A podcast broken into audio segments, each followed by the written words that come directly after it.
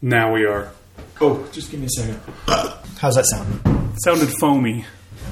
You are listening to Worst Marathon Ever. Hi, everybody. This is Big Anklevich. Welcome to another episode of, the second Worst Marathon Ever. With me, as always, is... Rish Outfield. You were supposed to, jump in and be all like, Rish Hatfield, hi, everybody, I'm here. Oh, I thought you had forgotten who I was. No, that was your cue. I was letting you take over. I didn't want to, rob you of your voice and speak for you because that's... something I would do to you. I have all of Big's lines revoiced. The day is new, folks. We recorded until the wee hours of the morning.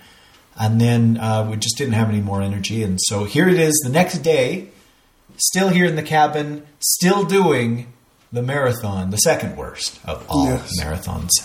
That's right. We've made it to rule number 11. Putting it on paper lets you start fixing it. If it stays in your head, a perfect idea, you'll never share it with anyone. Oh, wow. Well, I mean, I don't know how to apply this to the Pixar movies, but certainly we can apply it to a certain Senor Big Anklevich. Yeah, I was just saying before we started recording, these rules, a lot of them have corollaries to those Heinlein rules that we've mentioned in the past. And yeah, rule number 1 was, you must write. Which is, a pretty obvious rule. But how many times have you met somebody who's like, oh, I've got a great idea for a book or a movie or whatever. And you're like, oh, wow, that sounds interesting. I'll read it if you want. Oh, no, I've got it all in my head. I haven't written it. I meet that guy every morning when I go to the bathroom and see him in the mirror. Okay. Well, then you know what I'm talking about. Yeah, this is definitely, I think, an important rule. I don't know that there's tons to say about it. Pretty straightforward. But yeah, I mean, you can polish and polish that gem in your head, but it's not a real gem until you take it out of your head and put it on the paper. Then it becomes a diamond ring that you can wear around and show off to all your girlfriends. You know, if you liked it, then you should have put a ring on it. There you go. I bet you never thought that Beyoncé song would apply to writing. It doesn't. The thing with that is why? I mean, you've got a great idea. The one that you can't wait to share. In fact, if it's somebody like you, you tell your stories to people all the time, over and over again. Why is it so much harder to make it shareable on paper? Are you just a better oral storyteller? I am really good at oral.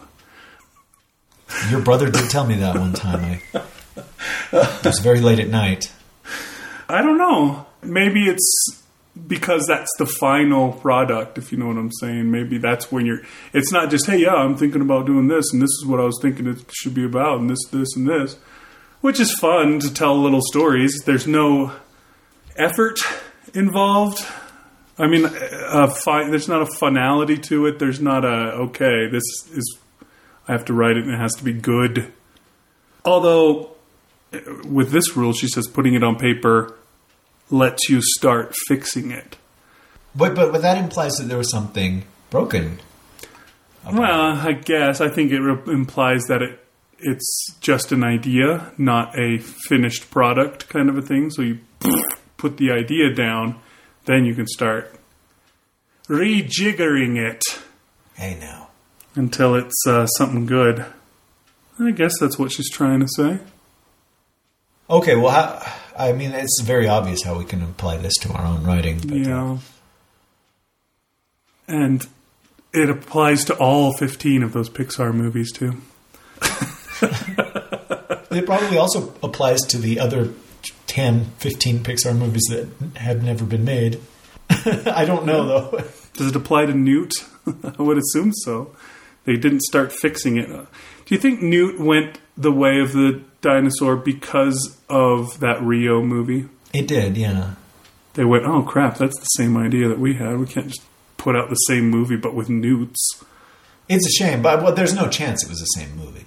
Right, but just the same premise. I always hope that they'll give Newt a chance again someday in the future, because I wanted to see it, and I still want to see it. And I had never any interest in seeing Rio.